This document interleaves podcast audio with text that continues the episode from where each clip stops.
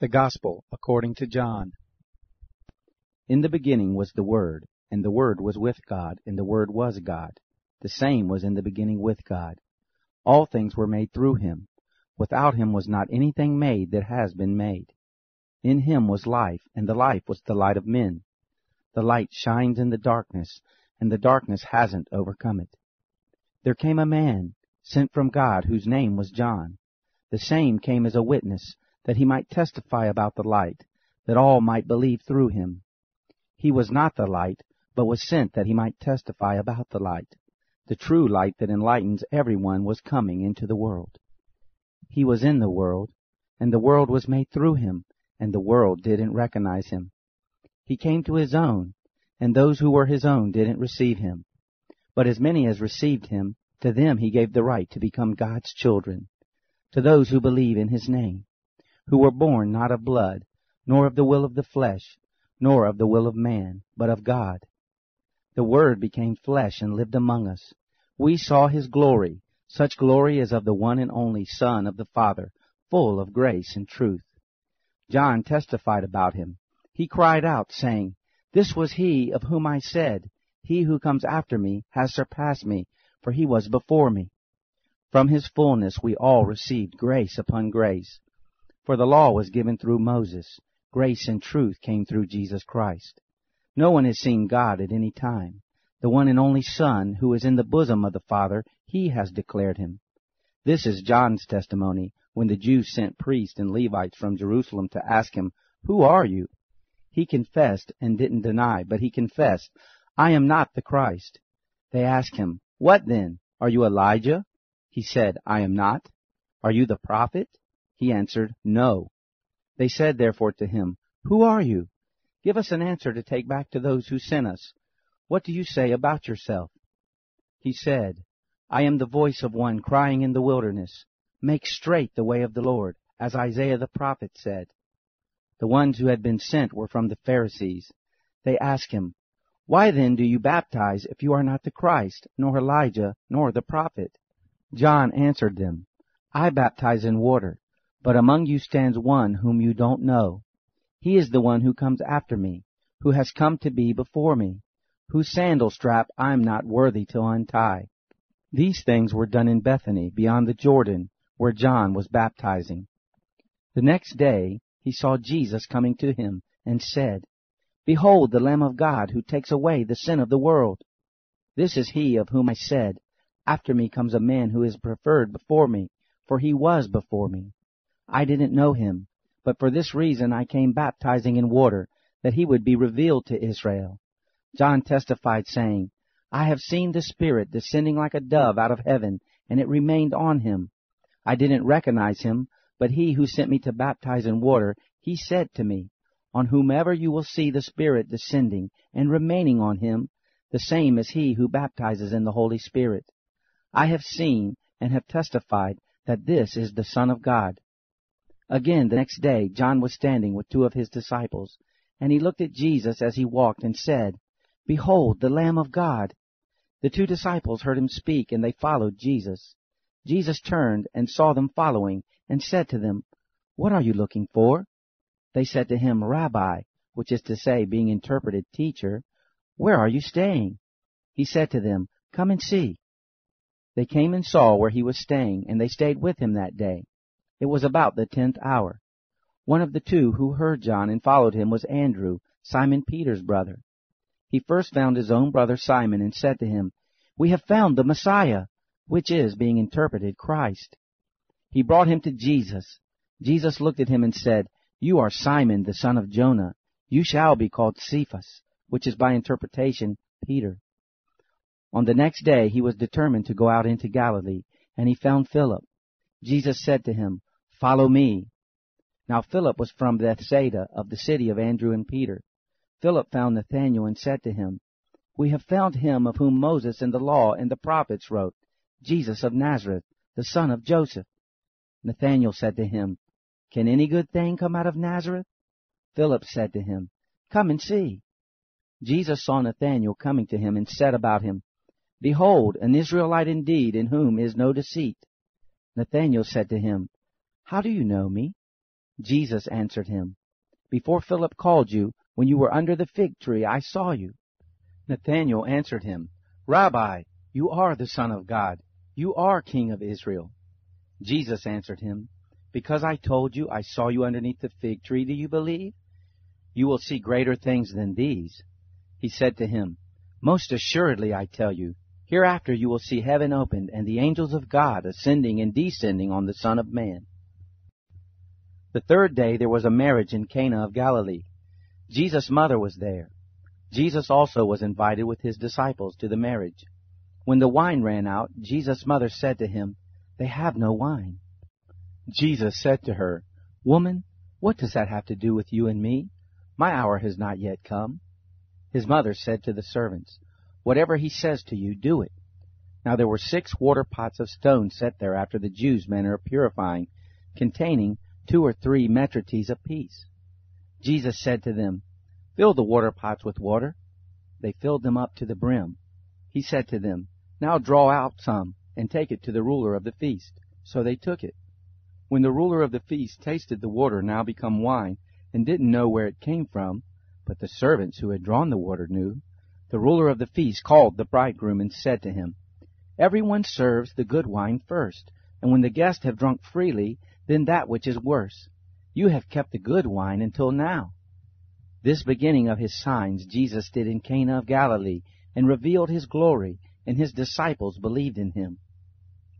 After this he went down to Capernaum, he and his mother, his brothers and his disciples, and they stayed there a few days. The Passover of the Jews was at hand, and Jesus went up to Jerusalem. He found in the temple those who sold oxen, sheep, and doves, and the changers of money sitting. He made a whip of cords and threw all out of the temple, both the sheep and the oxen, and he poured out the changers' money and overthrew their tables. To those who sold the doves he said, "Take these things out of here. Don't make my Father's house a marketplace." His disciples remembered that it was written, "Zeal for your house will eat me up." The Jews therefore answered him, "What sign do you show us, seeing that you do these things?" Jesus answered them, "Destroy this temple, and in 3 days I will raise it up." The Jews therefore said, 46 years was this temple in building, and will you raise it up in 3 days? But he spoke of the temple of his body. When therefore he was raised from the dead, his disciples remembered that he said this, and they believed the Scripture and the word which Jesus had said. Now when he was in Jerusalem at the Passover, during the feast, many believed in his name, observing his signs which he did. But Jesus didn't trust himself to them, because he knew everyone, and because he didn't need for anyone to testify concerning man, for he himself knew what was in man. Now there was a man of the Pharisees named Nicodemus, a ruler of the Jews. The same came to him by night and said to him, "Rabbi, we know that you are a teacher come from God, for no one can do these signs that you do unless God is with him." Jesus answered him, "Most assuredly I tell you, unless one is born anew, he can't see the kingdom of God." Nicodemus said to him, "How can a man be born when he is old? Can he enter a second time into his mother's womb and be born?" Jesus answered, "Most assuredly I tell you, unless one is born of water and spirit, he can't enter into the kingdom of God. That which is born of the flesh is flesh. That which is born of the spirit is spirit. Don't marvel that I said to you, you must be born anew. The wind blows where it wants to, and you hear its sound, but don't know where it comes from and where it is going. So is everyone who is born of the Spirit." Nicodemus answered him, "How can these things be?" Jesus answered him, "Are you the teacher of Israel and don't understand these things? Most assuredly I tell you, we speak that which we know and testify of that which we have seen, and you don't receive our witness. If I told you earthly things and you don't believe, how will you believe if I tell you heavenly things? No one has ascended into heaven, but he who descended out of heaven, the Son of Man who is in heaven. As Moses lifted up the serpent in the wilderness, even so must the Son of Man be lifted up, that whoever believes in him should not perish, but have eternal life. For God so loved the world that he gave his one and only Son, that whoever believes in him should not perish, but have eternal life. For God didn't send his Son into the world to judge the world, but that the world should be saved through him. He who believes in him is not judged. He who doesn't believe has been judged already, because he has not believed in the name of the only born Son of God. This is the judgment, that the light has come into the world, and men love the darkness rather than the light, for their works were evil. For everyone who does evil hates the light, and doesn't come to the light, lest his works would be exposed. But he who does the truth comes to the light, that his works may be revealed, that they have been done in God. After these things, Jesus came with his disciples into the land of Judea. He stayed there with them and baptized. John also was baptizing in Enon near Salim, because there was much water there. They came and were baptized, for John was not yet thrown into prison. There arose therefore a questioning on the part of John's disciples with some Jews about purification. They came to John and said to him, "Rabbi, he who was with you beyond the Jordan, to whom you have testified, behold, the same baptizes, and everyone is coming to him." John answered, "A man can receive nothing unless it has been given him from heaven. You yourselves testify that I said, 'I am not the Christ, but I have been sent before him.' He who has the bride is the bridegroom. But the friend of the bridegroom, who stands and hears him, rejoices greatly because of the bridegroom's voice. This my joy, therefore, is made full. He must increase, but I must decrease. He who comes from above is above all. He who is from the earth belongs to the earth, and speaks of the earth. He who comes from heaven is above all. What he has seen and heard, of that he testifies, and no one receives his witness. He who has received his witness has set his seal to this, that God is true. For he whom God has sent speaks the words of God, for God gives the Spirit without measure. The Father loves the Son, and has given all things into his hand. One who believes in the Son has eternal life, but one who disobeys the Son won't see life, but the wrath of God remains on him." Therefore, when the Lord knew that the Pharisees had heard that Jesus was making and baptizing more disciples than John, although Jesus himself didn't baptize, but his disciples, he left Judea and departed into Galilee. He needed to pass through Samaria, so he came to a city of Samaria called Sychar, near the parcel of ground that Jacob gave to his son Joseph. Jacob's well was there. Jesus, therefore, being tired from his journey, sat down by the well. It was about the 6th hour. A woman of Samaria came to draw water. Jesus said to her, "Give me a drink," for his disciples had gone away into the city to buy food. The Samaritan woman therefore said to him, "How is it that you, being a Jew, ask for a drink from me, a Samaritan woman? For Jews have no dealings with Samaritans." Jesus answered her, "If you knew the gift of God, and who it is who says to you, 'Give me a drink,' you would have asked him, and he would have given you living water." The woman said to him, "Sir, you have nothing to draw with, and the well is deep. From where, then, have you that living water? Are you greater than our father Jacob, who gave us the well, and drank of it himself, as did his sons and his cattle?" Jesus answered her, "Everyone who drinks of this water will thirst again, but whoever drinks of the water that I will give him will never thirst again, but the water that I will give him will become in him a well of water, springing up to eternal life." The woman said to him, "Sir, give me this water, so that I don't get thirsty, neither come all the way here to draw." Jesus said to her, "Go, call your husband and come here." The woman answered, "I have no husband." Jesus said to her, "You said well, 'I have no husband,' for you have had 5 husbands, and he whom you now have is not your husband. This you have said truly." The woman said to him, "Sir, I perceive that you are a prophet. Our fathers worshipped in this mountain, and you Jews say that in Jerusalem is the place where people ought to worship." Jesus said to her, "Woman, believe me, the hour comes when neither in this mountain nor in Jerusalem will you worship the Father. You worship that which you don't know. We worship that which we know, for salvation is from the Jews. But the hour comes, and now is, when the true worshippers will worship the Father in spirit and truth. For the Father seeks such to be his worshippers. God is spirit, and those who worship him must worship in spirit and truth." The woman said to him, "I know that Messiah comes, he who is called Christ. When he has come, he will declare to us all things." Jesus said to her, "I am he, the one who speaks to you." At this his disciples came. They marveled that he was speaking with a woman, yet no one said, "What are you looking for?" or, "Why do you speak with her?" So the woman left her water pot and went away into the city and said to the people, "Come, see a man who told me everything that I did. Can this be the Christ?" They went out of the city and were coming to him. In the meanwhile, the disciples urged him, saying, "Rabbi, eat." But he said to them, "I have food to eat that you don't know about." The disciples therefore said to one another, "Has anyone brought him something to eat?" Jesus said to them, "My food is to do the will of him who sent me and to accomplish his work. Don't you say, 'There are yet 4 months until the harvest'? Behold, I tell you, lift up your eyes and look at the fields, that they are white for harvest already. He who reaps receives wages and gathers fruit to eternal life, that both he who sows and he who reaps may rejoice together. For in this the saying is true, one sows and another reaps. I sent you to reap that for which you haven't labored. Others have labored, and you have entered into their labor." From that city many of the Samaritans believed in him because of the word of the woman, who testified, "He told me everything that I did."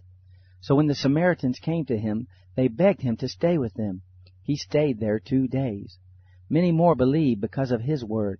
They said to the woman, "Now we believe, not because of your speaking, for we have heard for ourselves and know that this indeed is the Christ, the Savior of the world." After the 2 days he went out from there and went into Galilee, for Jesus himself testified that a prophet has no honor in his own country. So when he came into Galilee, the Galileans received him, having seen all the things that he did in Jerusalem at the feast, for they also went to the feast. Jesus came therefore again to Cana of Galilee, where he made the water into wine. There was a certain nobleman whose son was sick at Capernaum. When he heard that Jesus had come out of Judea into Galilee, he went to him and begged him that he would come down and heal his son, for he was at the point of death. Jesus therefore said to him, "Unless you see signs and wonders, you will in no way believe." The nobleman said to him, "Sir, come down before my child dies." Jesus said to him, "Go your way, your son lives." The man believed the word that Jesus spoke to him, and he went his way. As he was now going down, his servants met him and reported, saying, "Your child lives." So he inquired of them the hour when he began to get better. They said therefore to him, "Yesterday at the 7th hour the fever left him." So the father knew that it was at that hour in which Jesus said to him, "Your son lives." He believed, as did his whole house. This is again the second sign that Jesus did, having come out of Judea into Galilee. After these things, there was a feast of the Jews, and Jesus went up to Jerusalem. Now in Jerusalem by the sheep gate there is a pool, which is called in Hebrew Bethesda, having 5 porches. In these lay a great multitude of those who were sick, blind, lame, or paralyzed, waiting for the moving of the water. For an angel of the Lord went down at certain times into the pool and stirred up the water. Whoever stepped in first after the stirring of the water was made whole of whatever disease he had. A certain man was there who had been sick for 38 years. When Jesus saw him lying there and knew that he had been sick for a long time, he asked him, "Do you want to be made well?" The sick man answered him, "Sir, I have no one to put me into the pool when the water is stirred up, but while I'm coming, another steps down before me." Jesus said to him, "Arise, take up your mat and walk." Immediately the man was made well and took up his mat and walked. Now it was the Sabbath on that day, so the Jews said to him who was cured, "It is the Sabbath. It is not lawful for you to carry the mat." He answered them, "He who made me well, the same said to me, 'Take up your mat and walk.'" Then they asked him, "Who is the man who said to you, 'Take up your mat and walk'?" But he who was healed didn't know who it was, for Jesus had withdrawn, a crowd being in the place. Afterward Jesus found him in the temple and said to him, "Behold, you are made well. Sin no more, so that nothing worse happens to you." The man went away and told the Jews that it was Jesus who had made him well. For this cause the Jews persecuted Jesus and sought to kill him, because he did these things on the Sabbath. But Jesus answered them, "My Father is still working, so I am working too."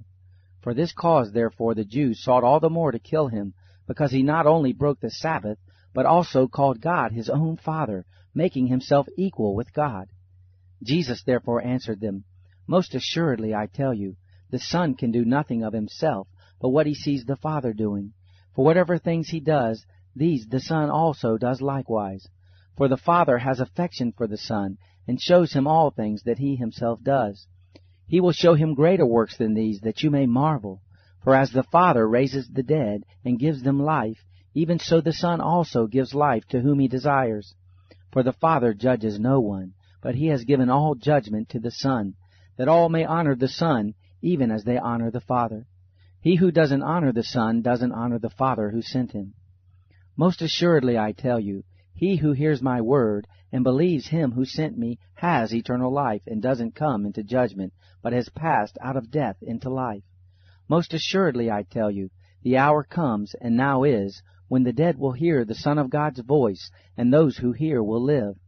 For as the Father has life in himself, even so he gave to the Son also to have life in himself. He also gave him authority to execute judgment, because he is a Son of Man. Don't marvel at this, for the hour comes in which all that are in the tombs will hear his voice, and will come out, those who have done good to the resurrection of life, and those who have done evil to the resurrection of judgment. I can of myself do nothing. As I hear, I judge, and my judgment is righteous, because I don't seek my own will, but the will of my Father who sent me. If I testify about myself, my witness is not valid. It is another who testifies about me. I know that the testimony which he testifies about me is true. You have sent to John, and he has testified to the truth, but the testimony which I receive is not from man. However, I say these things that you may be saved. He was the burning and shining lamp, and you were willing to rejoice for a while in his light. But the testimony which I have is greater than that of John, for the works which the Father gave me to accomplish, the very works that I do testify about me, that the Father has sent me. The Father himself who sent me has testified about me. You have neither heard his voice at any time, nor seen his form. You don't have his word living in you, because you don't believe him whom he sent. You search the Scriptures, because you think that in them you have eternal life. And these are they which testify about me. Yet you will not come to me, that you may have life. I don't receive glory from men, but I know you, that you don't have God's love in yourselves. I have come in my Father's name, and you don't receive me. If another comes in his own name, you will receive him. How can you believe who receive glory from one another, and you don't seek the glory that comes from the only God? Don't think that I will accuse you to the Father. There is one who accuses you, even Moses, on whom you have set your hope. For if you believed Moses, you would believe me, for he wrote about me. But if you don't believe his writings, how will you believe my words? After these things, Jesus went away to the other side of the Sea of Galilee, which is also called the Sea of Tiberias. A great multitude followed him, because they saw his signs which he did on those who were sick. Jesus went up into the mountain, and he sat there with his disciples. Now the Passover, the feast of the Jews, was at hand. Jesus therefore, lifting up his eyes, and seeing that a great multitude was coming to him, said to Philip, "Where are we to buy bread that these may eat?" This he said to test him, for he himself knew what he would do. Philip answered him, 200 denarii worth of bread is not sufficient for them, that every one of them may receive a little. One of his disciples, Andrew, Simon Peter's brother, said to him, "There is a boy here who has 5 barley loaves and 2 fish, but what are these among so many?" Jesus said, "Have the people sit down." Now there was much grass in that place, so the men sat down in number, about 5,000. Jesus took the loaves, and having given thanks, he distributed to the disciples, and the disciples to those who were sitting down, likewise also of the fish, as much as they desired. When they were filled, he said to his disciples, "Gather up the broken pieces which are left over, that nothing be lost." So they gathered them up, and filled 12 baskets with the broken pieces from the 5 barley loaves, which were left over by those who had eaten. When therefore the people saw the sign which Jesus did, they said, "This is truly the prophet who comes into the world." Jesus therefore, perceiving they were about to come and take him by force to make him king, withdrew again to the mountain by himself.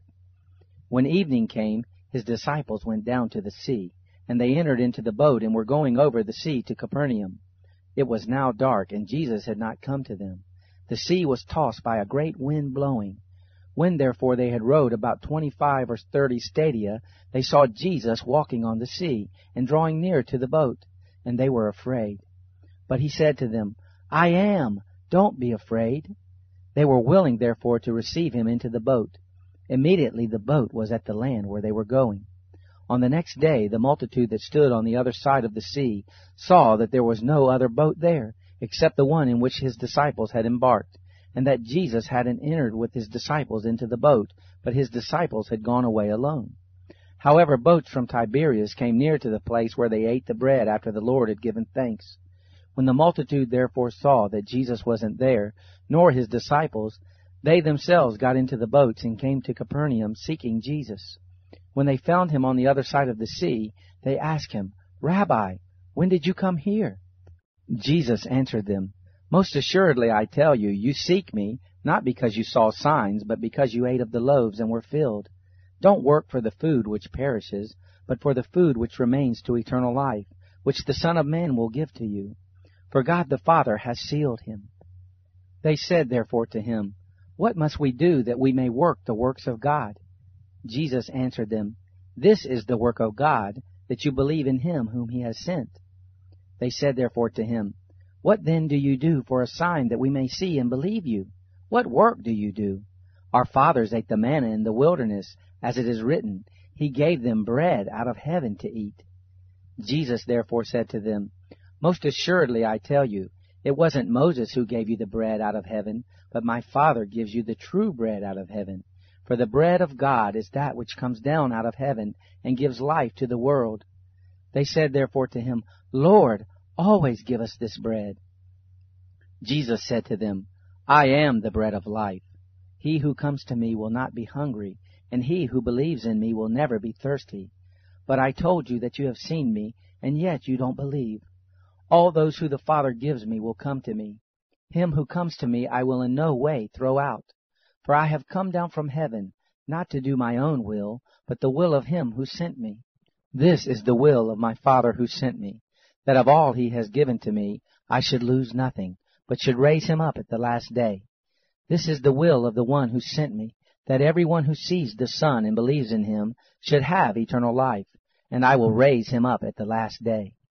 The Jews therefore murmured concerning him, because he said, "I am the bread which came down out of heaven." They said, "Isn't this Jesus, the son of Joseph, whose father and mother we know? How then does he say, 'I have come down out of heaven'?" Therefore Jesus answered them, "Don't murmur among yourselves. No one can come to me unless the Father who sent me draws him, and I will raise him up in the last day. It is written in the prophets, 'They will all be taught by God.'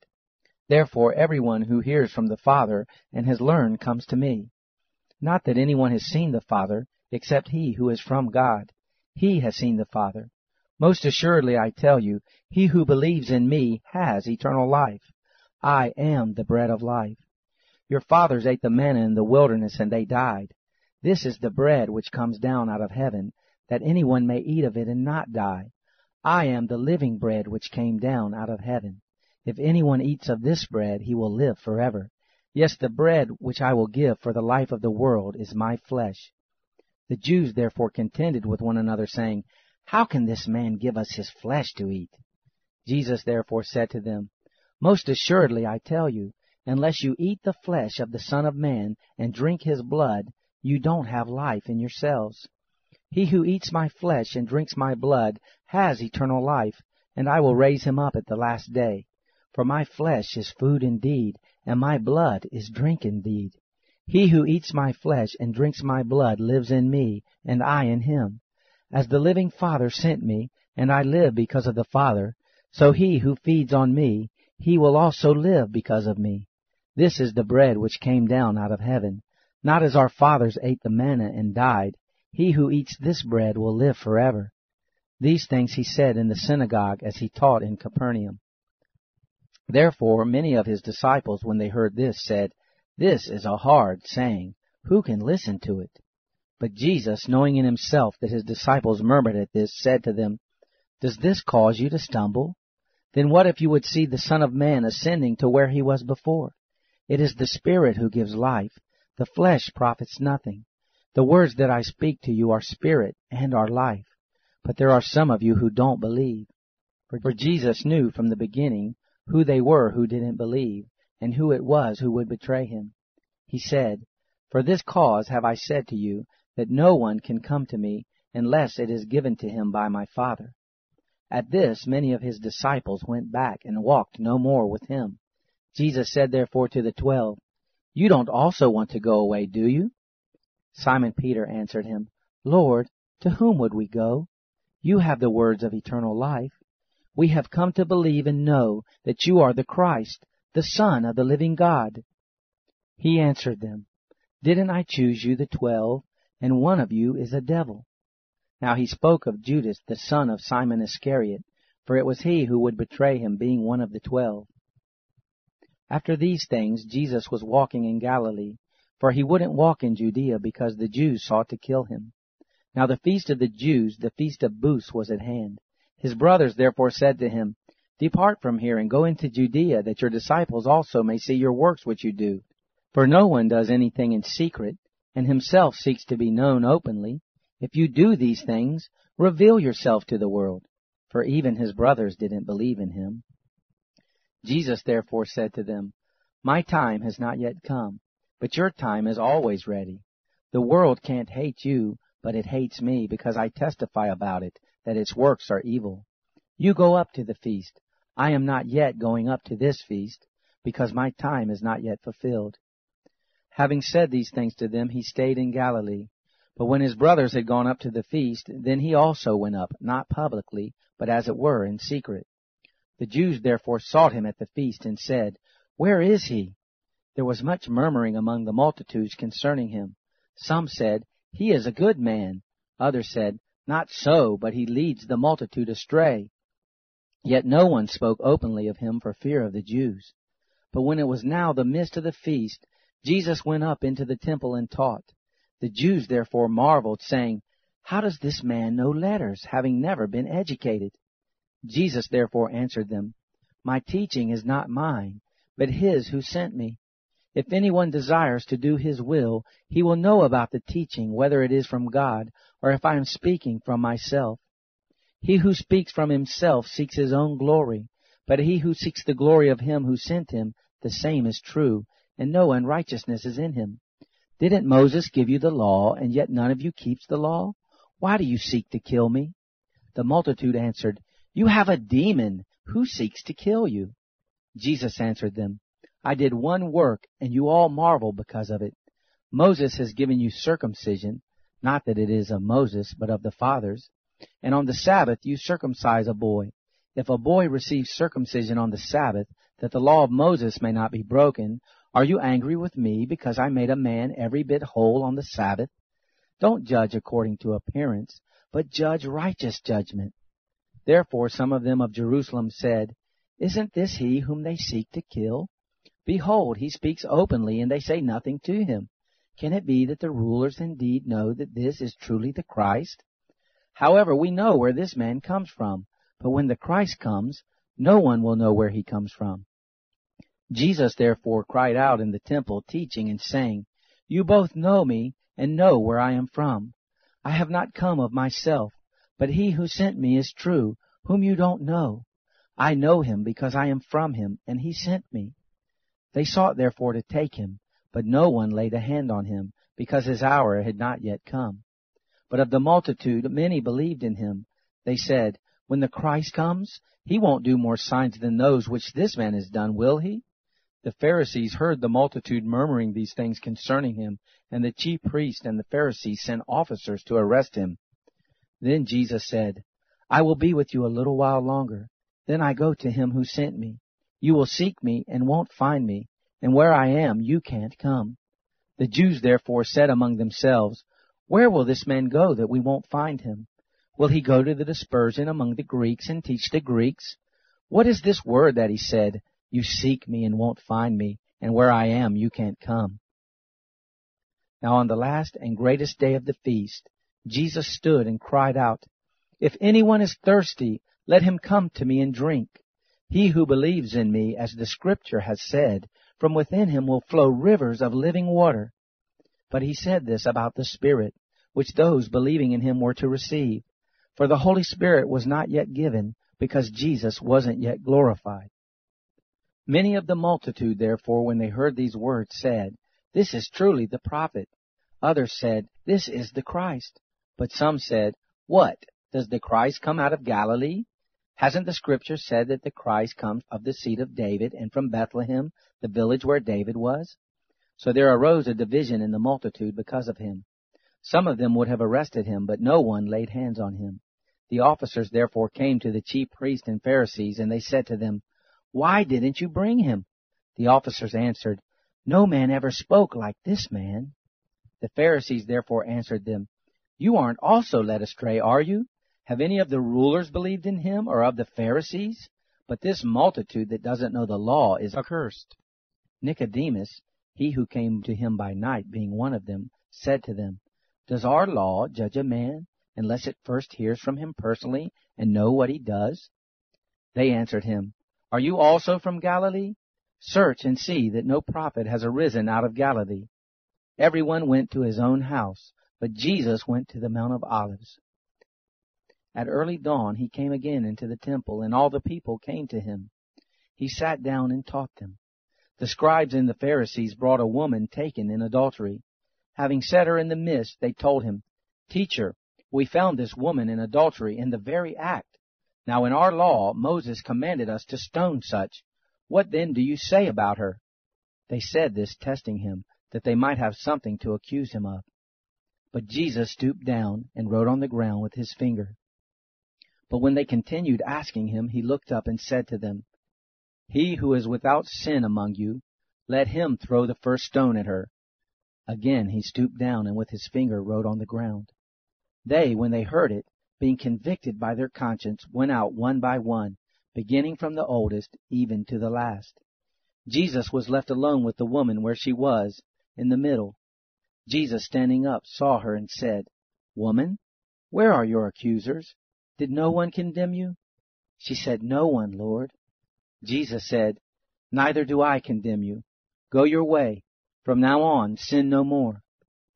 Again, therefore, Jesus spoke to them, saying, "I am the light of the world. He who follows me will not walk in the darkness, but will have the light of life." The Pharisees therefore said to him, "You testify about yourself. Your testimony is not valid." Jesus answered them, "Even if I testify about myself, my testimony is true, for I know where I came from and where I am going. But you don't know where I came from or where I am going. You judge according to the flesh. I judge no one. Even if I do judge, my judgment is true, for I am not alone, but I am with the Father who sent me. It is also written in your law that the testimony of two people is valid. I am one who testifies about myself, and the Father who sent me testifies about me." They said therefore to him, "Where is your Father?" Jesus answered, "You know neither me nor my Father. If you knew me, you would know my Father also." Jesus spoke these words in the treasury as he taught in the temple, yet no one arrested him because his hour had not yet come. Jesus said therefore again to them, "I am going away, and you will seek me, and you will die in your sins. Where I go, you can't come." The Jews therefore said, "Will he kill himself, that he says, 'Where I am going, you can't come'?" He said to them, "You are from beneath, I am from above. You are of this world, I am not of this world. I said therefore to you that you will die in your sins, for unless you believe that I am he, you will die in your sins." They said therefore to him, "Who are you?" Jesus said to them, "Just what I have been saying to you from the beginning. I have many things to speak and to judge concerning you. However, he who sent me is true, and the things which I heard from him, these I say to the world." They didn't understand that he spoke to them about the Father. Jesus therefore said to them, "When you have lifted up the Son of Man, then you will know that I am he. And I do nothing of myself, but as my Father taught me, I say these things. He who sent me is with me. The Father hasn't left me alone, for I always do the things that are pleasing to him." As he spoke these things, many believed in him. Jesus therefore said to those Jews who had believed him, "If you remain in my word, then you are truly my disciples. You will know the truth, and the truth will make you free." They answered him, "We are Abraham's seed and have never been in bondage to anyone. How do you say you will be made free?" Jesus answered them, "Most assuredly I tell you, everyone who commits sin is the bondservant of sin. A bondservant doesn't live in the house forever. A son remains forever. If therefore the Son makes you free, you will be free indeed. I know that you are Abraham's seed, yet you seek to kill me, because my word finds no place in you. I say the things which I have seen with my Father, and you also do the things which you have seen with your father. They answered him, Our father is Abraham. Jesus said to them, If you were Abraham's children, you would do the works of Abraham. But now you seek to kill me, a man who has told you the truth which I heard from God. Abraham didn't do this. You do the works of your father. They said to him, We were not born of sexual immorality. We have one Father, God. Therefore Jesus said to them, If God were your Father, you would love me, for I came out and have come from God. For I haven't come of myself, but He sent me. Why don't you understand my speech? Because you can't hear my word. You are of your father, the devil, and you want to do the desires of your father. He was a murderer from the beginning and doesn't stand in the truth, because there is no truth in him. When he speaks a lie, he speaks on his own, for he is a liar and the father of it.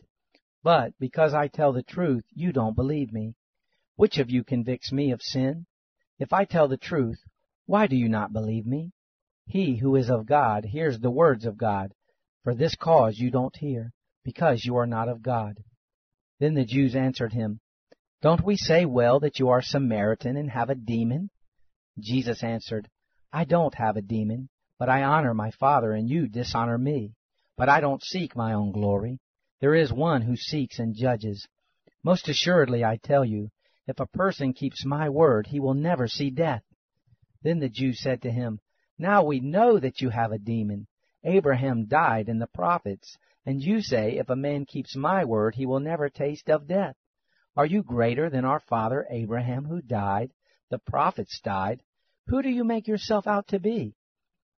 Jesus answered, If I glorify myself, my glory is nothing. It is my Father who glorifies me, of whom you say that He is our God. You have not known Him, but I know Him. If I had said I don't know Him, I would be like you, a liar. But I know Him and keep His word. Your father Abraham rejoiced to see my day. He saw it and was glad. The Jews therefore said to him, You are not yet 50 years old, and have you seen Abraham? Jesus said to them, Most assuredly, I tell you, before Abraham came into existence, I am. Therefore they took up stones to throw at him, but Jesus was hidden, and went out of the temple, having gone through the midst of them, and so passed by. As he passed by, he saw a man blind from birth. His disciples asked him, Rabbi, who sinned, this man or his parents, that he was born blind? Jesus answered, Neither did this man sin nor his parents, but that the works of God might be revealed in him. I must work the works of him who sent me while it is day. The night is coming when no one can work. While I am in the world, I am the light of the world. When he had said this, he spat on the ground, made mud with the saliva, anointed the blind man's eyes with the mud, and said to him, Go, wash in the pool of Siloam, which means sent. So he went away, washed, and came back seeing. The neighbors, therefore, and those who saw that he was blind before, said, Isn't this he who sat and begged? Others were saying, It is he. Still others were saying, He looks like him. He said, I am he. They, therefore, were asking him, How were your eyes opened? He answered, A man called Jesus made mud, anointed my eyes, and said to me, Go to the pool of Siloam and wash. So I went away and washed, and I received sight. Then they asked him, Where is he? He said, I don't know. They brought him who had been blind to the Pharisees. It was a Sabbath when Jesus made the mud and opened his eyes. Again, therefore, the Pharisees also asked him how he received his sight. He said to them, He put mud on my eyes. I washed, and I see. Some, therefore, of the Pharisees said, This man is not from God, because he doesn't keep the Sabbath. Others said, How can a man who is a sinner do such signs? There was a division among them. Therefore they asked the blind man again, What do you say about him, because he opened your eyes? He said, He is a prophet. The Jews therefore did not believe concerning him that he had been blind and had received his sight, until they called the parents of him who had received his sight and asked them, Is this your son, who you say was born blind? How then does he now see? His parents answered them, We know that this is our son, and that he was born blind, but how he now sees we don't know, or who opened his eyes we don't know. He is of age. Ask him. He will speak for himself. His parents said these things because they feared the Jews, for the Jews had already agreed that if any man would confess him as Christ, he would be put out of the synagogue. Therefore his parents said, He is of age. Ask him. So they called the man who was blind a second time and said to him, Give glory to God. We know that this man is a sinner. He therefore answered, I don't know if he is a sinner. One thing I do know, that though I was blind, now I see. They said to him again, What did he do to you? How did he open your eyes? He answered them, I told you already, and you didn't listen. Why do you want to hear it again? You don't also want to become his disciples, do you? They insulted him and said, You are his disciple, but we are disciples of Moses. We know that God has spoken to Moses, but as for this man, we don't know where he comes from. The man answered them, How amazing! You don't know where he comes from, yet he opened my eyes. We know that God doesn't listen to sinners, but if anyone is a worshiper of God and does his will, he listens to him. Since the world began, it has never been heard of that anyone opened the eyes of someone born blind. If this man were not from God, he could do nothing. They answered him, You were altogether born in sins, and do you teach us? They threw him out. Jesus heard that they had thrown him out, and finding him, he said, Do you believe in the Son of God? He answered, Who is he, Lord, that I may believe in him? Jesus said to him, You have both seen him, and it is he who speaks with you. He said, Lord, I believe, and he worshipped him. Jesus said, I came into this world for judgment, that those who don't see may see, and that those who see may become blind. Those of the Pharisees who were with him heard these things and said to him, Are we also blind? Jesus said to them, If you were blind, you would have no sin, but now you say, We see, therefore your sin remains. Most assuredly, I tell you, one who doesn't enter by the door into the sheepfold, but climbs up some other way, the same is a thief and a robber. But one who enters in by the door is the shepherd of the sheep. The gatekeeper opens the gate for him, and the sheep listen to his voice. He calls his own sheep by name and leads them out. Whenever he brings out his own sheep, he goes before them, and the sheep follow him, for they know his voice. They will by no means follow a stranger, but will flee from him, for they don't know the voice of strangers. Jesus spoke this parable to them, but they didn't understand what he was telling them. Jesus therefore said to them again, Most assuredly, I tell you, I am the sheep's door. All who came before me are thieves and robbers, but the sheep didn't listen to them. I am the door. If anyone enters in by me, he will be saved, and will go in and go out, and will find pasture. The thief only comes to steal, kill, and destroy. I came that they may have life, and may have it abundantly. I am the good shepherd. The good shepherd lays down his life for the sheep. He who is a hired hand and not a shepherd, who doesn't own the sheep, sees the wolf coming, leaves the sheep, and flees. The wolf snatches the sheep and scatters them. The hired hand flees because he is a hired hand and doesn't care for the sheep. I am the good shepherd. I know my own, and I'm known by my own, even as the Father knows me, and I know the Father. I lay down my life for the sheep. I have other sheep, which are not of this fold. I must bring them also, and they will hear my voice. They will become one flock with one shepherd. Therefore the Father loves me, because I lay down my life, that I may take it again. No one takes it away from me, but I lay it down myself. I have power to lay it down, and I have power to take it again. I received this commandment from my Father. Therefore a division arose again among the Jews because of these words. Many of them said, He has a demon and is insane. Why do you listen to him?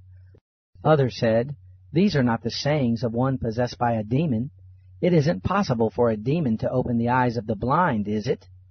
It was the feast of the dedication at Jerusalem. It was winter, and Jesus was walking in the temple in Solomon's porch. The Jews therefore came around him and said to him, How long will you hold us in suspense? If you are the Christ, tell us plainly. Jesus answered them, I told you, and you don't believe. The works that I do in my Father's name, these testify about me. But you don't believe, because you are not of my sheep, as I told you. My sheep hear my voice, and I know them, and they follow me. I give eternal life to them. They will never perish, and no one will snatch them out of my hand. My Father, who has given them to me, is greater than all. No one is able to snatch them out of my Father's hand. I and the Father are one. Therefore Jews took up stones again to stone him. Jesus answered them, I have shown you many good works from my Father. For which one of those works do you stone me?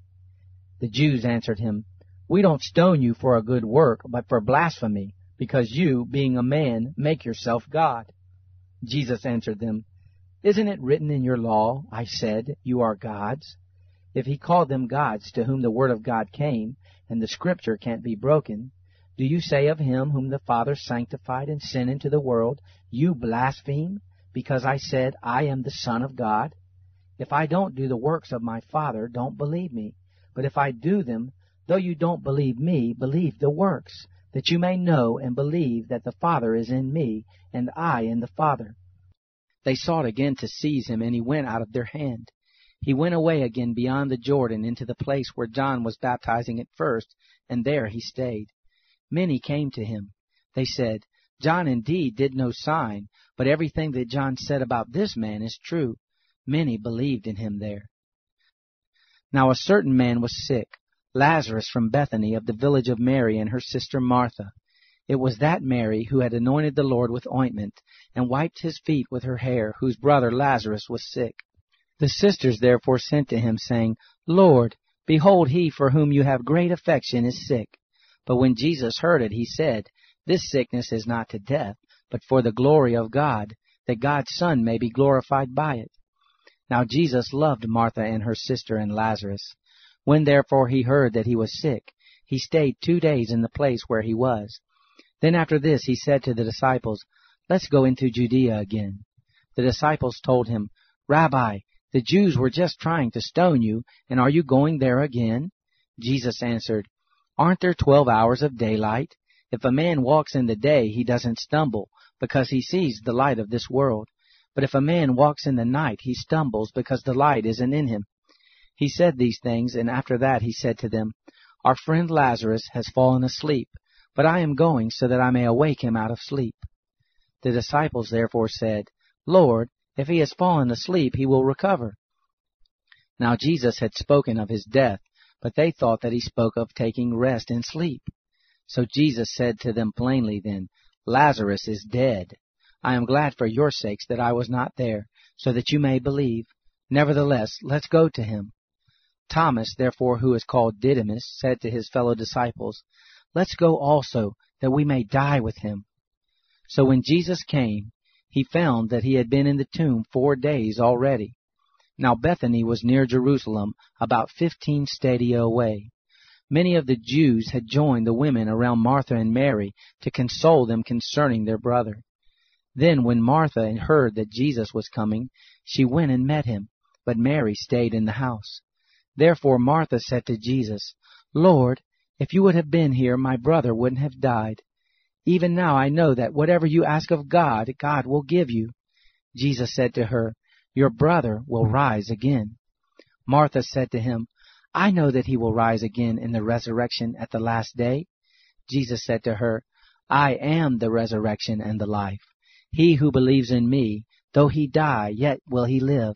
Whoever lives and believes in me will never die. Do you believe this?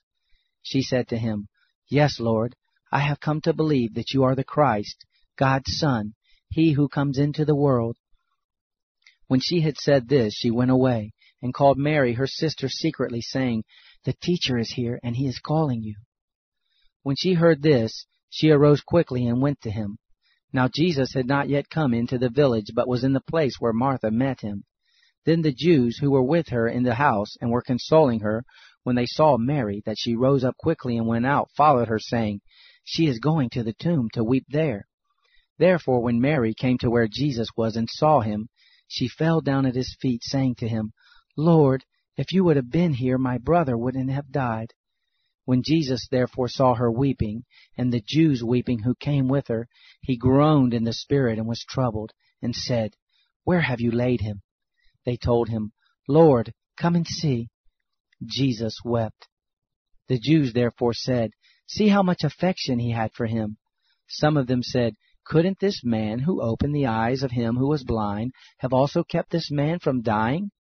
Jesus therefore, again groaning in himself, came to the tomb. Now it was a cave, and a stone lay against it. Jesus said, Take away the stone. Martha, the sister of him who was dead, said to him, Lord, by this time there is a stench, for he has been dead 4 days. Jesus said to her, Didn't I tell you that if you believed you would see God's glory? So they took away the stone from the place where the dead man was lying. Jesus lifted up his eyes and said, Father, I thank you that you listened to me. I know that you always listen to me, but because of the multitude that stands around I said this, that they may believe that you sent me. When he had said this, he cried with a loud voice, Lazarus, come out!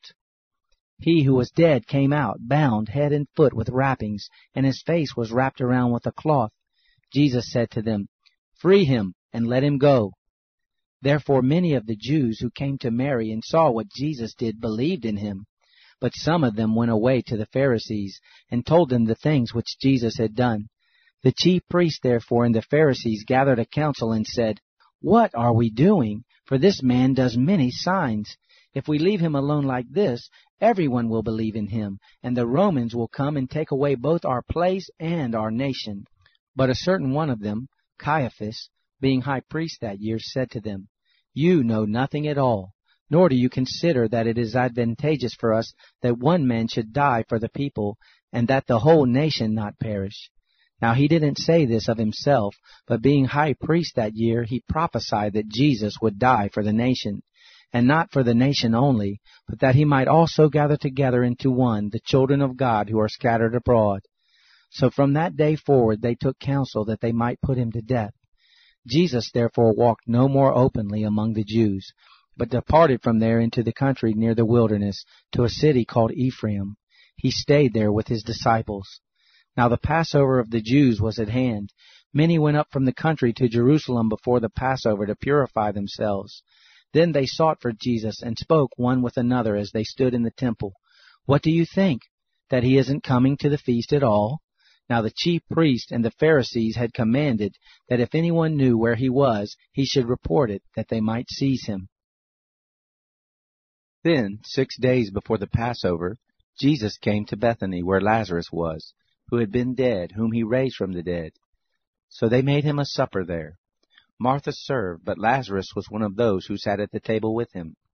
Mary therefore took a pound of ointment of pure nard, very precious, and anointed the feet of Jesus, and wiped his feet with her hair. The house was filled with the fragrance of the ointment. Then Judas Iscariot, Simon's son, one of his disciples who would betray him, said, Why wasn't this ointment sold for 300 denarii and given to the poor? Now he said this, not because he cared for the poor, but because he was a thief, and having the money box used to steal what was put in it. But Jesus said, Leave her alone. She has kept this for the day of my burial. For you always have the poor with you, but you don't always have me. A large crowd, therefore, of the Jews learned that he was there, and they came, not for Jesus' sake only, but that they might see Lazarus also, whom he had raised from the dead. But the chief priests conspired to put Lazarus to death also, because on account of him many of the Jews went away and believed in Jesus.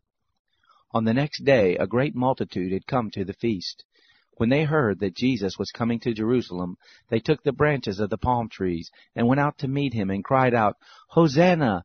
Blessed is he who comes in the name of the Lord, the King of Israel. Jesus, having found a young donkey, sat on it, as it is written, Don't be afraid, daughter of Zion. Behold, your king comes, sitting on a donkey's colt. His disciples didn't understand these things at first, but when Jesus was glorified, then they remembered that these things were written about him, and that they had done these things to him. The multitude, therefore, that was with him when he called Lazarus out of the tomb and raised him from the dead was testifying about it. For this cause also the multitude went and met him, because they had heard that he had done this sign. The Pharisees therefore said among themselves, See how you accomplish nothing? Behold, the world has gone after him. Now there were certain Greeks among those that went up to worship at the feast. These therefore came to Philip, who was from Bethsaida of Galilee, and asked him, saying, Sir, we want to see Jesus. Philip came and told Andrew in turn. Andrew came with Philip, and they told Jesus. Jesus answered them, The time has come for the Son of Man to be glorified. Most assuredly I tell you, unless a grain of wheat falls into the earth and dies, it remains by itself alone. But if it dies, it bears much fruit. He who loves his life will lose it. He who hates his life in this world will keep it to eternal life. If anyone serves me, let him follow me. Where I am, there will my servant also be. If anyone serves me, the Father will honor him. Now my soul is troubled.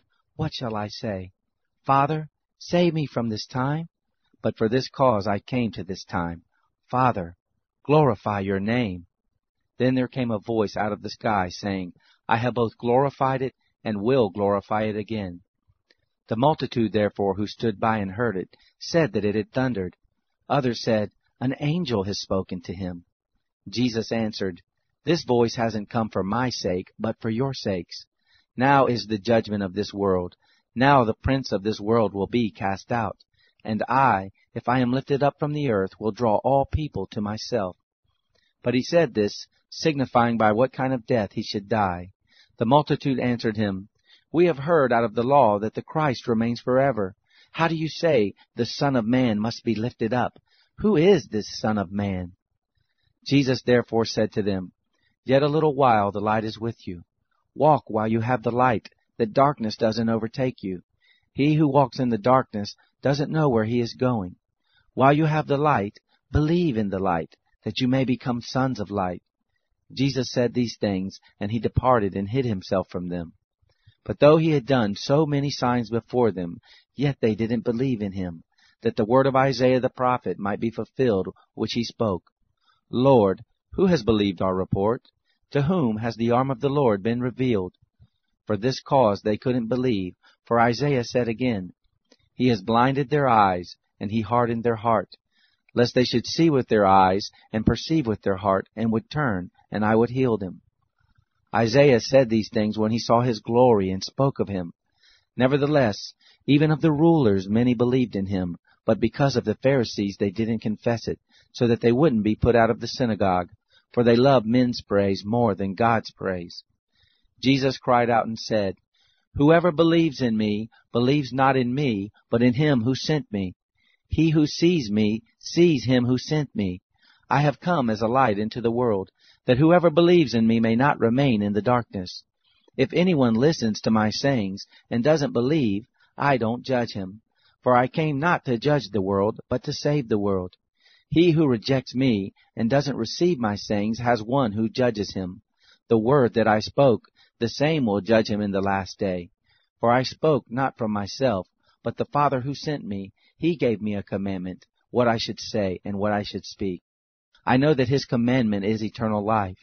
The things therefore which I speak, even as the Father has said to me, so I speak.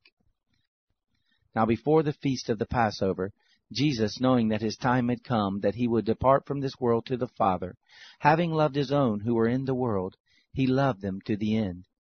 After supper, the devil, having already put into the heart of Judas Iscariot, Simon's son, to betray him, Jesus, knowing that the Father had given all things into his hands, and that he came forth from God, and was going to God, arose from supper, and laid aside his outer garments.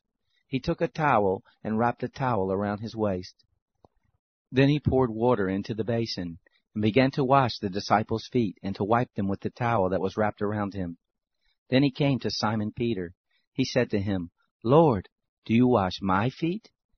Jesus answered him, You don't know what I am doing now, but you will understand later. Peter said to him, You will never wash my feet. Jesus answered him, If I don't wash you, you have no part with me. Simon Peter said to him, Lord, not my feet only, but also my hands and my head. Jesus said to him, Someone who is bathed only needs to have his feet washed, but is completely clean. You are clean, but not all of you. For he knew him who would betray him. Therefore he said, You are not all clean. So when he had washed their feet, put his outer garment back on, and sat down again, he said to them, Do you know what I have done to you? You call me teacher and Lord. You say so correctly, for so I am. If I then, the Lord and the teacher, have washed your feet, you also ought to wash one another's feet. For I have given you an example, that you also should do as I have done to you. Most assuredly I tell you, a servant is not greater than his Lord, neither one who is sent greater than he who sent him. If you know these things, blessed are you if you do them. I don't speak concerning all of you. I know whom I have chosen. But that the scripture may be fulfilled, he who eats bread with me has lifted up his heel against me. From now on I tell you before it happens, that when it happens you may believe that I am.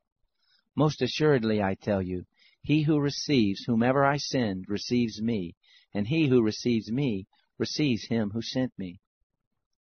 When Jesus had said this, he was troubled in spirit and testified, Most assuredly I tell you that one of you will betray me. The disciples looked at one another, perplexed about whom he spoke. One of his disciples, whom Jesus loved, was at the table, leaning against Jesus' breast. Simon Peter therefore beckoned to him and said to him, Tell us who it is of whom he speaks.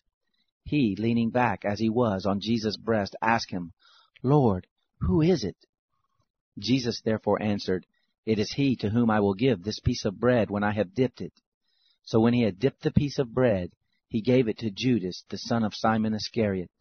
After the piece of bread, then Satan entered into him.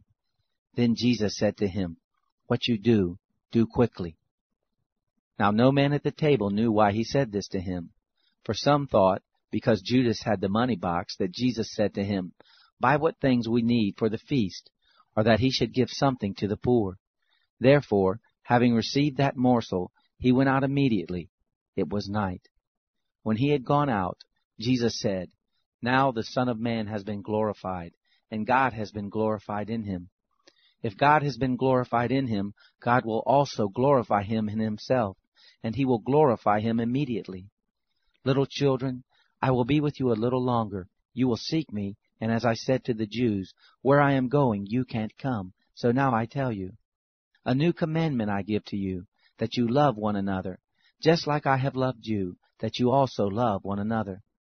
By this everyone will know that you are my disciples, if you have love for one another. Simon Peter said to him, Lord, where are you going? Jesus answered, Where I am going you can't follow now, but you will follow afterwards. Peter said to him, Lord, why can't I follow you now? I will lay down my life for you. Jesus answered him, Will you lay down your life for me?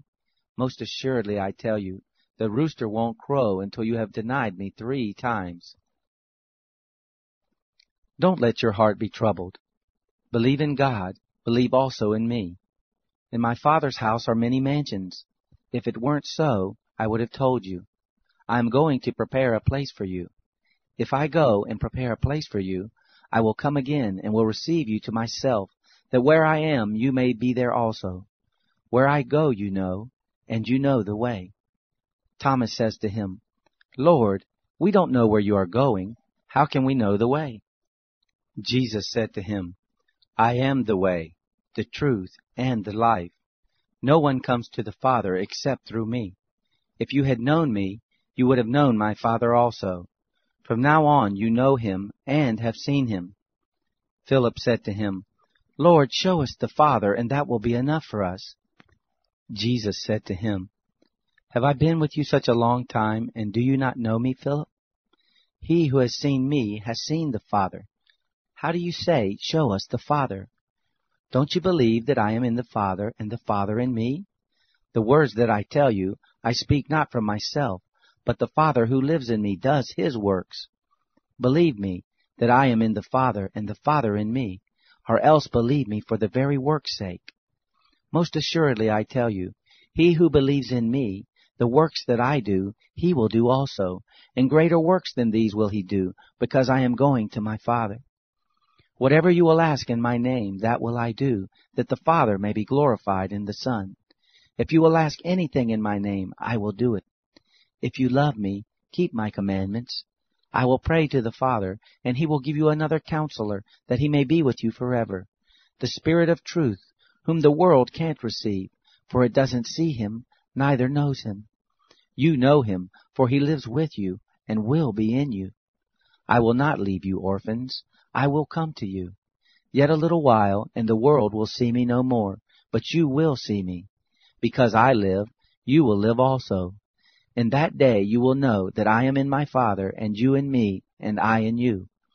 One who has my commandments and keeps them, that person is one who loves me. One who loves me will be loved by my Father, and I will love him, and will reveal myself to him. Judas, not Iscariot, said to him, Lord, what has happened that you are about to reveal yourself to us, and not to the world? Jesus answered him, If a man loves me, he will keep my word. My Father will love him, and we will come to him and make our home with him. He who doesn't love me doesn't keep my words. The word which you hear isn't mine, but the Father's who sent me. I have said these things to you while still living with you. But the Counselor, the Holy Spirit, whom the Father will send in my name, he will teach you all things, and will remind you of all that I said to you. Peace I leave with you. My peace I give to you. Not as the world gives, give I to you. Don't let your heart be troubled, neither let it be fearful. You heard how I told you, I go away, and I come to you. If you loved me, you would have rejoiced, because I said, I am going to my Father, for the Father is greater than I. Now I have told you before it happens, so that, when it happens, you may believe. I will no more speak much with you, for the Prince of the world comes, and he has nothing in me. But that the world may know that I love the Father, and as the Father commanded me, even so I do. Arise, let us go from here. I am the true vine, and my Father is the farmer. Every branch in me that doesn't bear fruit he takes away. Every branch that bears fruit he prunes, that it may bear more fruit. You are already pruned clean because of the word which I have spoken to you. Remain in me, and I in you. As the branch can't bear fruit by itself unless it remains in the vine, so neither can you unless you remain in me. I am the vine, you are the branches. He who remains in me, and I in him, the same bears much fruit, for apart from me you can do nothing. If a man doesn't remain in me, he is thrown out as a branch and is withered, and they gather them, throw them into the fire, and they are burned. If you remain in me, and my words remain in you, you will ask whatever you desire, and it will be done to you. In this is my Father glorified, that you bear much fruit, and so you will be my disciples. Even as the Father has loved me, I also have loved you. Remain in my love. If you keep my commandments, you will remain in my love, even as I have kept my Father's commandments and remain in his love. I have spoken these things to you, that my joy may remain in you, and that your joy may be made full. This is my commandment, that you love one another, even as I have loved you. Greater love has no one than this, that someone lay down his life for his friends. You are my friends, if you do whatever I command you. No longer do I call you servants, for the servant doesn't know what his Lord does. But I have called you friends, for everything that I heard from my Father I have made known to you. You didn't choose me, but I chose you, and appointed you, that you should go and bear fruit, and that your fruit should remain, that whatever you will ask of the Father in my name, he may give it to you. I command these things to you, that you may love one another. If the world hates you, you know that it has hated me before it hated you. If you were of the world would love its own. But because you are not of the world, since I chose you out of the world, therefore the world hates you. Remember the word that I said to you, a servant is not greater than his Lord. If they persecuted me, they will also persecute you. If they kept my word, they will keep yours also. But all these things they will do to you for my name's sake, because they don't know him who sent me. If I had not come and spoken to them, they would not have had sin. But now they have no excuse for their sin. He who hates me, hates my Father also. If I hadn't done among them the works which no one else did, they wouldn't have had sin. But now they have seen and also hated both me and my Father. But this happened so that the word may be fulfilled which was written in their law. They hated me without a cause. When the counselor has come, whom I will send to you from the Father, the Spirit of truth who proceeds from the Father, he will testify about me. You will also testify, because you have been with me from the beginning. These things have I spoken to you, so that you wouldn't be caused to stumble. They will put you out of the synagogues. Yes, the time comes that whoever kills you will think that he offers service to God. They will do these things because they have not known the Father, nor me. But I have told you these things, so that when the time comes you may remember that I told you about them. I didn't tell you these things from the beginning, because I was with you. But now I am going to him who sent me, and none of you asked me, "Where are you going?" But because I have told you these things, sorrow has filled your heart. Nevertheless, I tell you the truth. It is to your advantage that I go away. For if I don't go away, the counselor won't come to you. But if I go, I will send him to you. When he has come, he will convict the world about sin, about righteousness, and about judgment. About sin, because they don't believe in me. About righteousness, because I am going to my Father, and you won't see me any more. About judgment, because the prince of this world has been judged. I have yet many things to tell you, but you can't bear them now. However, when he, the Spirit of truth, has come, he will guide you into all truth. For he will not speak from himself, but whatever he hears he will speak. He will declare to you things that are coming. He will glorify me, for he will take from what is mine and will declare it to you. All things, whatever the Father has, are mine. Therefore I said that he takes of mine and will declare it to you. A little while, and you will not see me. Again a little while, and you will see me. Some of his disciples therefore said to one another, "What is this that he says to us? A little while, and you won't see me, and again a little while, and you will see me. And, because I go to the Father." They said therefore, "What is this that he says, a little while? We don't know what he is saying." Therefore Jesus perceived that they wanted to ask him, and he said to them, "Do you inquire among yourselves concerning this, that I said, a little while and you won't see me, and again a little while and you will see me? Most assuredly I tell you that you will weep and lament, but the world will rejoice. You will be sorrowful, but your sorrow will be turned into joy. A woman, when she gives birth, has sorrow, because her time has come. But when she has delivered the child, she doesn't remember the anguish any more for the joy that a human being is born into the world. Therefore you now have sorrow, but I will see you again, and your heart will rejoice, and no one will take your joy away from you. In that day you will ask me no questions.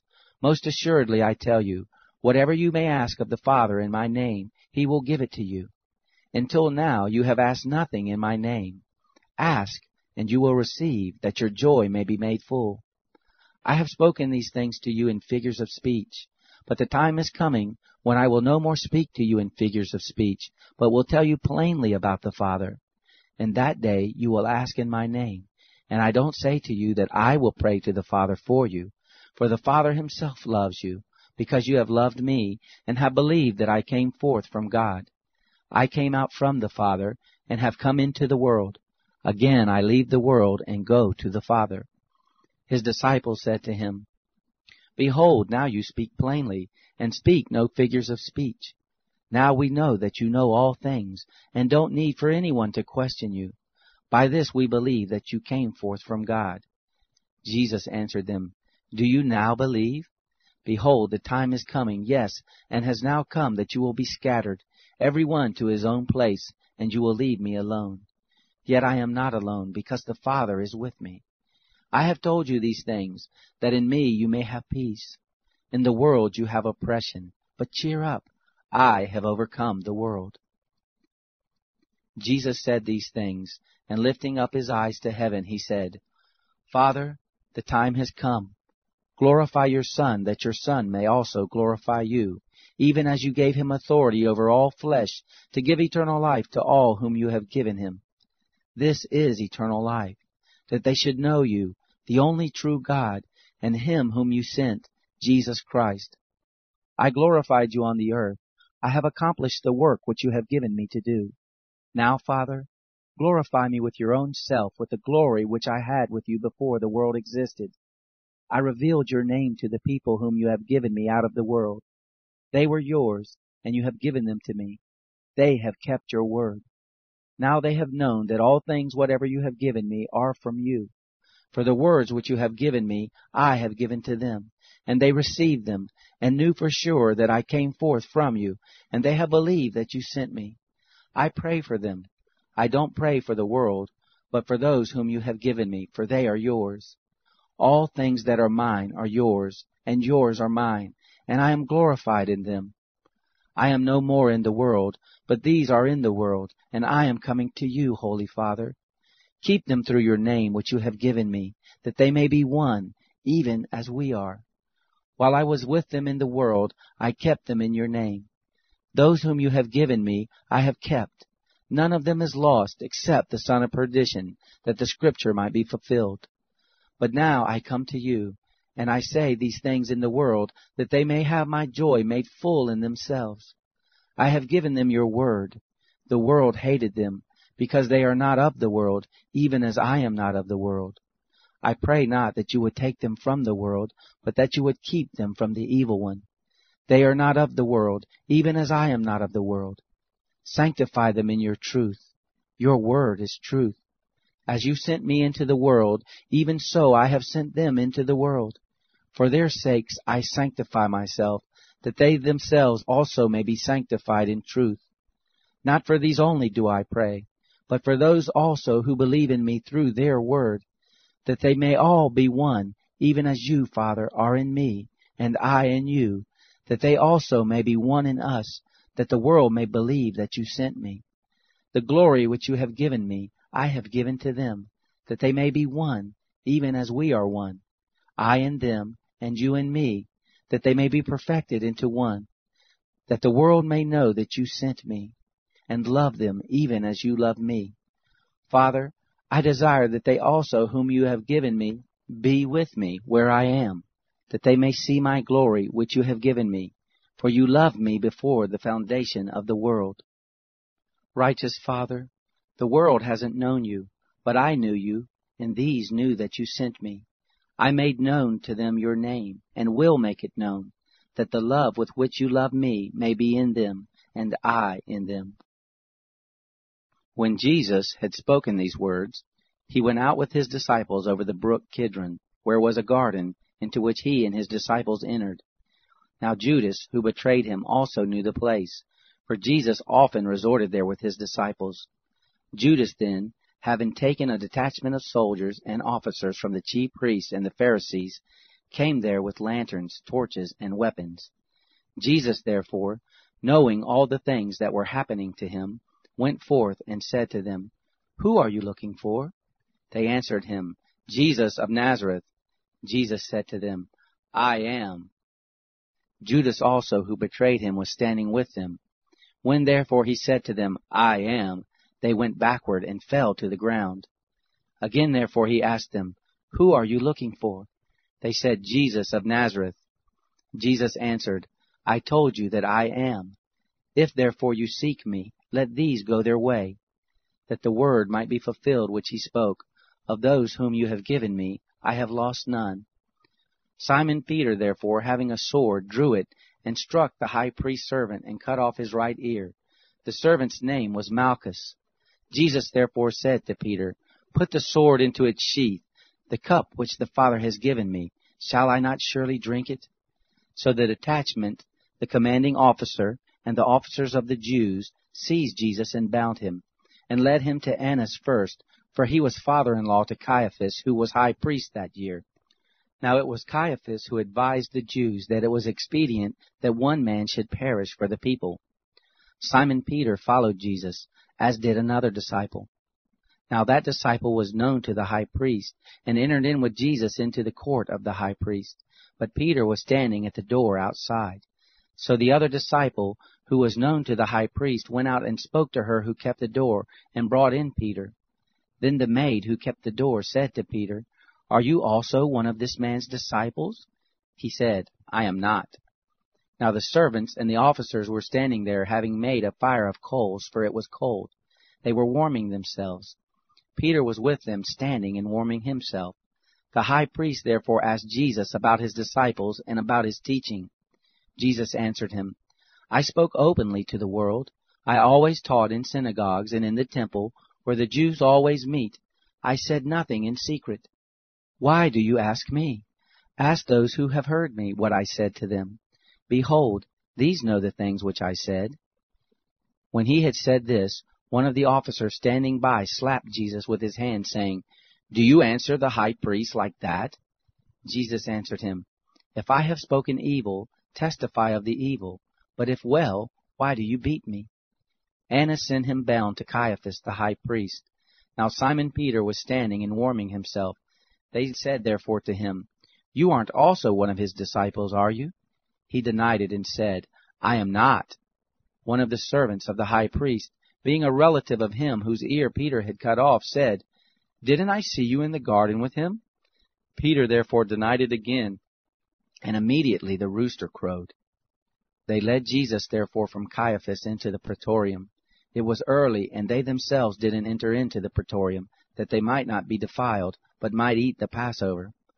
Pilate therefore went out to them and said, What accusation do you bring against this man? They answered him, If this man weren't an evildoer, we wouldn't have delivered him up to you. Pilate therefore said to them, Take him yourselves and judge him according to your law. Therefore the Jews said to him, It is not lawful for us to put anyone to death, that the word of Jesus might be fulfilled which he spoke, signifying by what kind of death he should die. Pilate therefore entered again into the praetorium, called Jesus, and said to him, Are you the King of the Jews? Jesus answered him, Do you say this by yourself, or did others tell you about me? Pilate answered, I'm not a Jew, am I?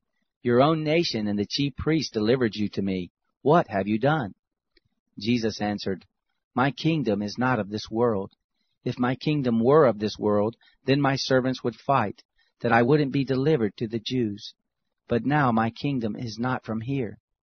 Pilate therefore said to him, Are you a king then? Jesus answered, You say that I am a king. For this reason I have been born, and for this reason I have come into the world, that I should testify to the truth. Everyone who is of the truth listens to my voice. Pilate said to him, What is truth? When he had said this, he went out again to the Jews and said to them, I find no basis for a charge against him. But you have a custom that I should release someone to you at the Passover. Therefore, do you want me to release to you the King of the Jews? Then they all shouted again, saying, Not this man, but Barabbas. Now Barabbas was a robber. So Pilate then took Jesus and flogged him. The soldiers twisted thorns into a crown and put it on his head and dressed him in a purple garment. They kept saying, Hail, King of the Jews! And they kept slapping him. Then Pilate went out again and said to them, Behold, I bring him out to you, that you may know that I find no basis for a charge against him. Jesus therefore came out, wearing the crown of thorns and the purple garment. Pilate said to them, Behold the man! When therefore the chief priest and the officers saw him, they shouted, saying, Crucify! Crucify! Pilate said to them, Take him yourselves and crucify him, for I find no basis for a charge against him. The Jews answered him, We have a law, and by our law he ought to die, because he made himself the Son of God. When therefore Pilate heard this saying, he was more afraid. He entered into the praetorium again and said to Jesus, Where are you from? But Jesus gave him no answer. Pilate therefore said to him, Aren't you speaking to me? Don't you know that I have power to release you and have power to crucify you?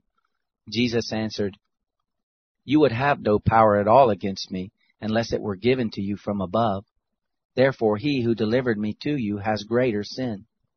At this, Pilate was seeking to release him, but the Jews cried out, saying, If you release this man, you aren't Caesar's friend. Everyone who makes himself a king speaks against Caesar. When Pilate therefore heard these words, he brought Jesus out, and sat down on the judgment seat at a place called the Pavement, but in Hebrew, Gabbatha. Now it was the preparation day of the Passover, at about the 6th hour. He said to the Jews, Behold your king! They cried out, Away with him! Away with him! Crucify him. Pilate said to them, Shall I crucify your king? The chief priests answered, We have no king but Caesar. So then he delivered him to them to be crucified. So they took Jesus and led him away.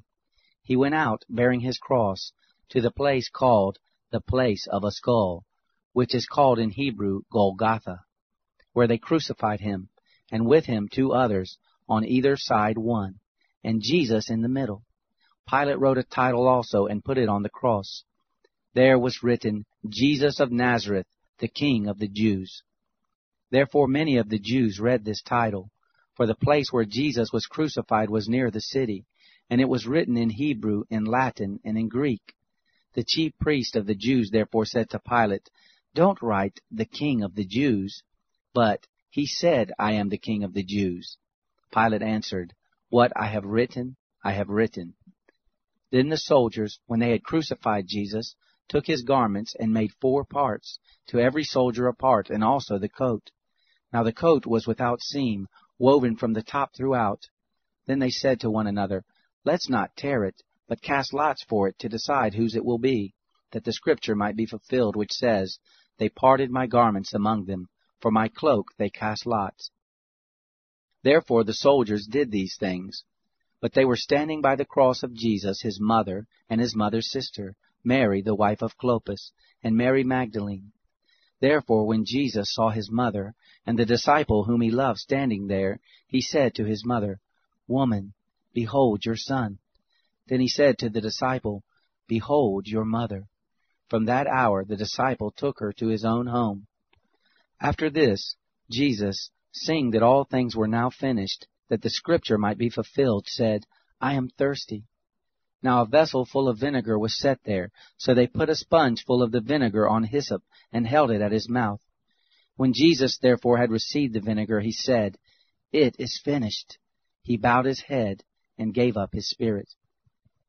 Therefore the Jews, because it was the preparation day, so that the bodies wouldn't remain on the cross on the Sabbath, for that Sabbath was a special one, asked of Pilate that their legs might be broken, and that they might be taken away. Therefore the soldiers came, and broke the legs of the first, and of the other who was crucified with him. But when they came to Jesus, and saw that he was already dead, they didn't break his legs.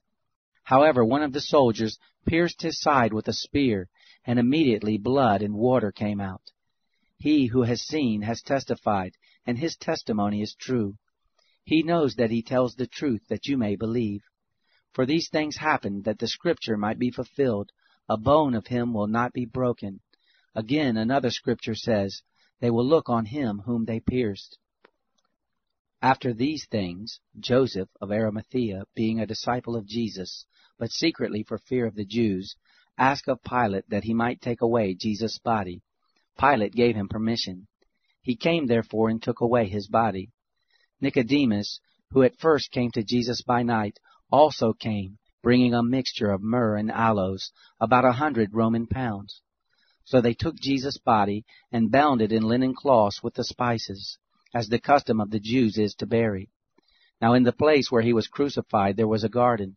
In the garden a new tomb in which no man had ever yet been laid. Then because of the Jews' preparation day, for the tomb was near at hand, they laid Jesus there. Now on the first day of the week, Mary Magdalene went early while it was still dark to the tomb and saw the stone taken away from the tomb.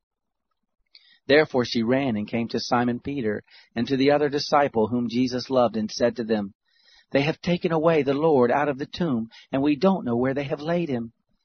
Therefore Peter and the other disciple went out, and they went toward the tomb.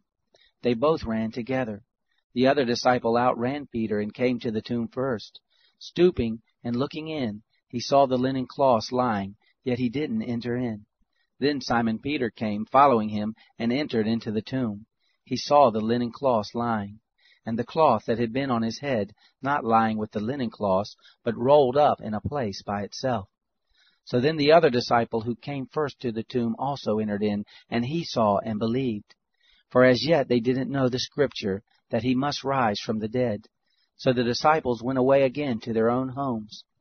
But Mary was standing outside at the tomb weeping. So as she wept, she stooped and looked into the tomb.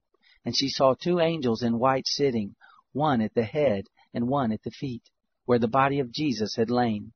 They told her, "Woman, why are you weeping?" She said to them, "Because they have taken away my Lord, and I don't know where they have laid him." When she had said this, she turned around and saw Jesus standing, and didn't know that it was Jesus. Jesus said to her, "Woman, why are you weeping? Who are you looking for?" She, supposing him to be the gardener, said to him, "Sir, if you have carried him away, tell me where you have laid him, and I will take him away." Jesus said to her, "Mary." She turned and said to him, "Rabboni," which is to say, "Teacher." Jesus said to her, "Don't touch me, for I haven't yet ascended to my Father.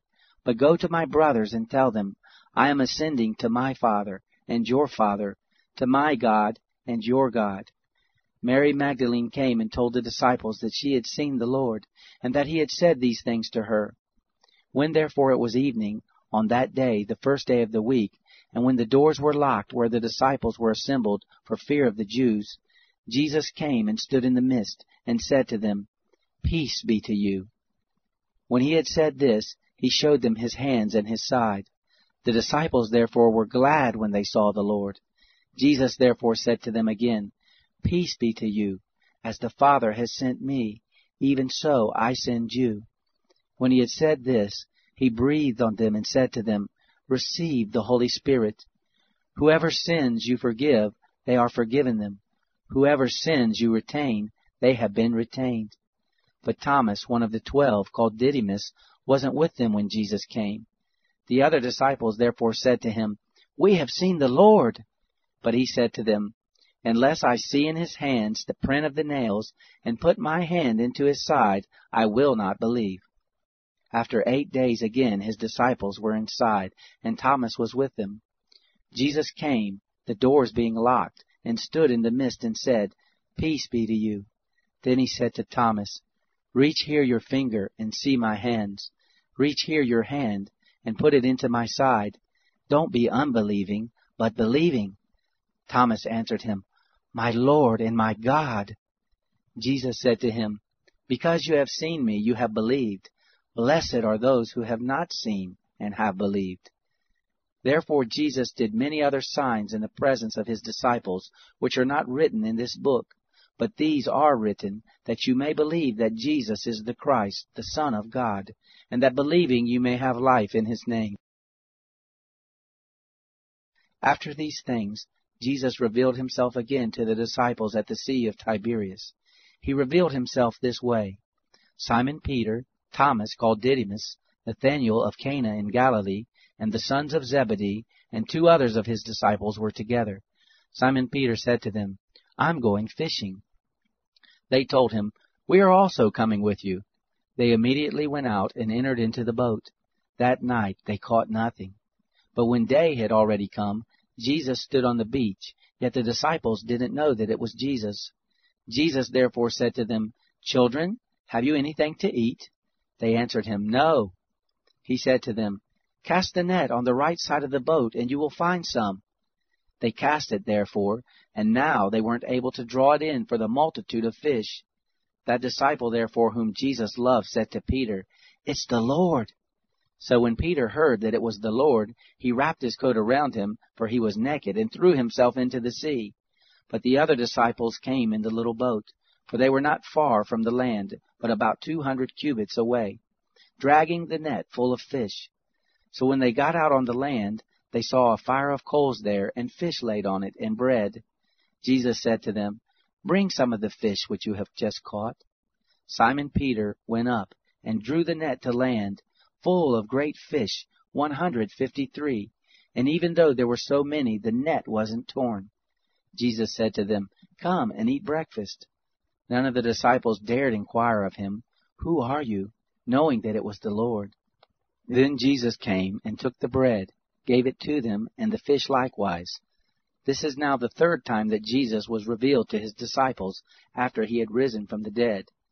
So when they had eaten their breakfast, Jesus said to Simon Peter, "Simon, son of Jonah, do you love me more than these?"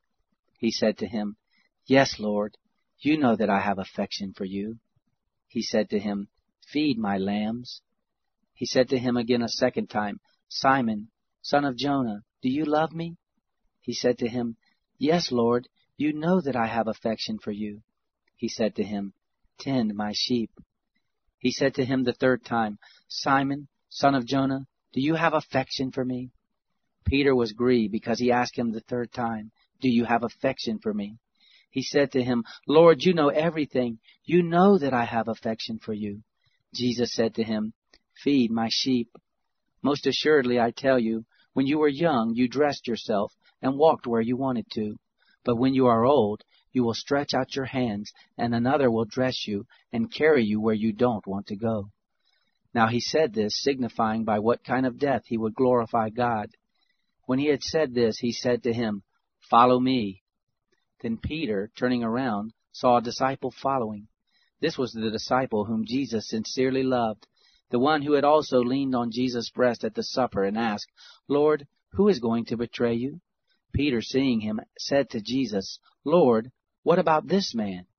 Jesus said to him, If I desire that he stay until I come, what is that to you? You follow me. This saying, therefore, went out among the brothers, that this disciple wouldn't die. Yet Jesus didn't say to him that he wouldn't die, but, If I desire that he stay until I come, what is that to you? This is the disciple who testifies about these things and wrote these things. We know that his witness is true. There are also many other things which Jesus did, which if they would all be written, I suppose that even the world itself wouldn't have room for the books that would be written.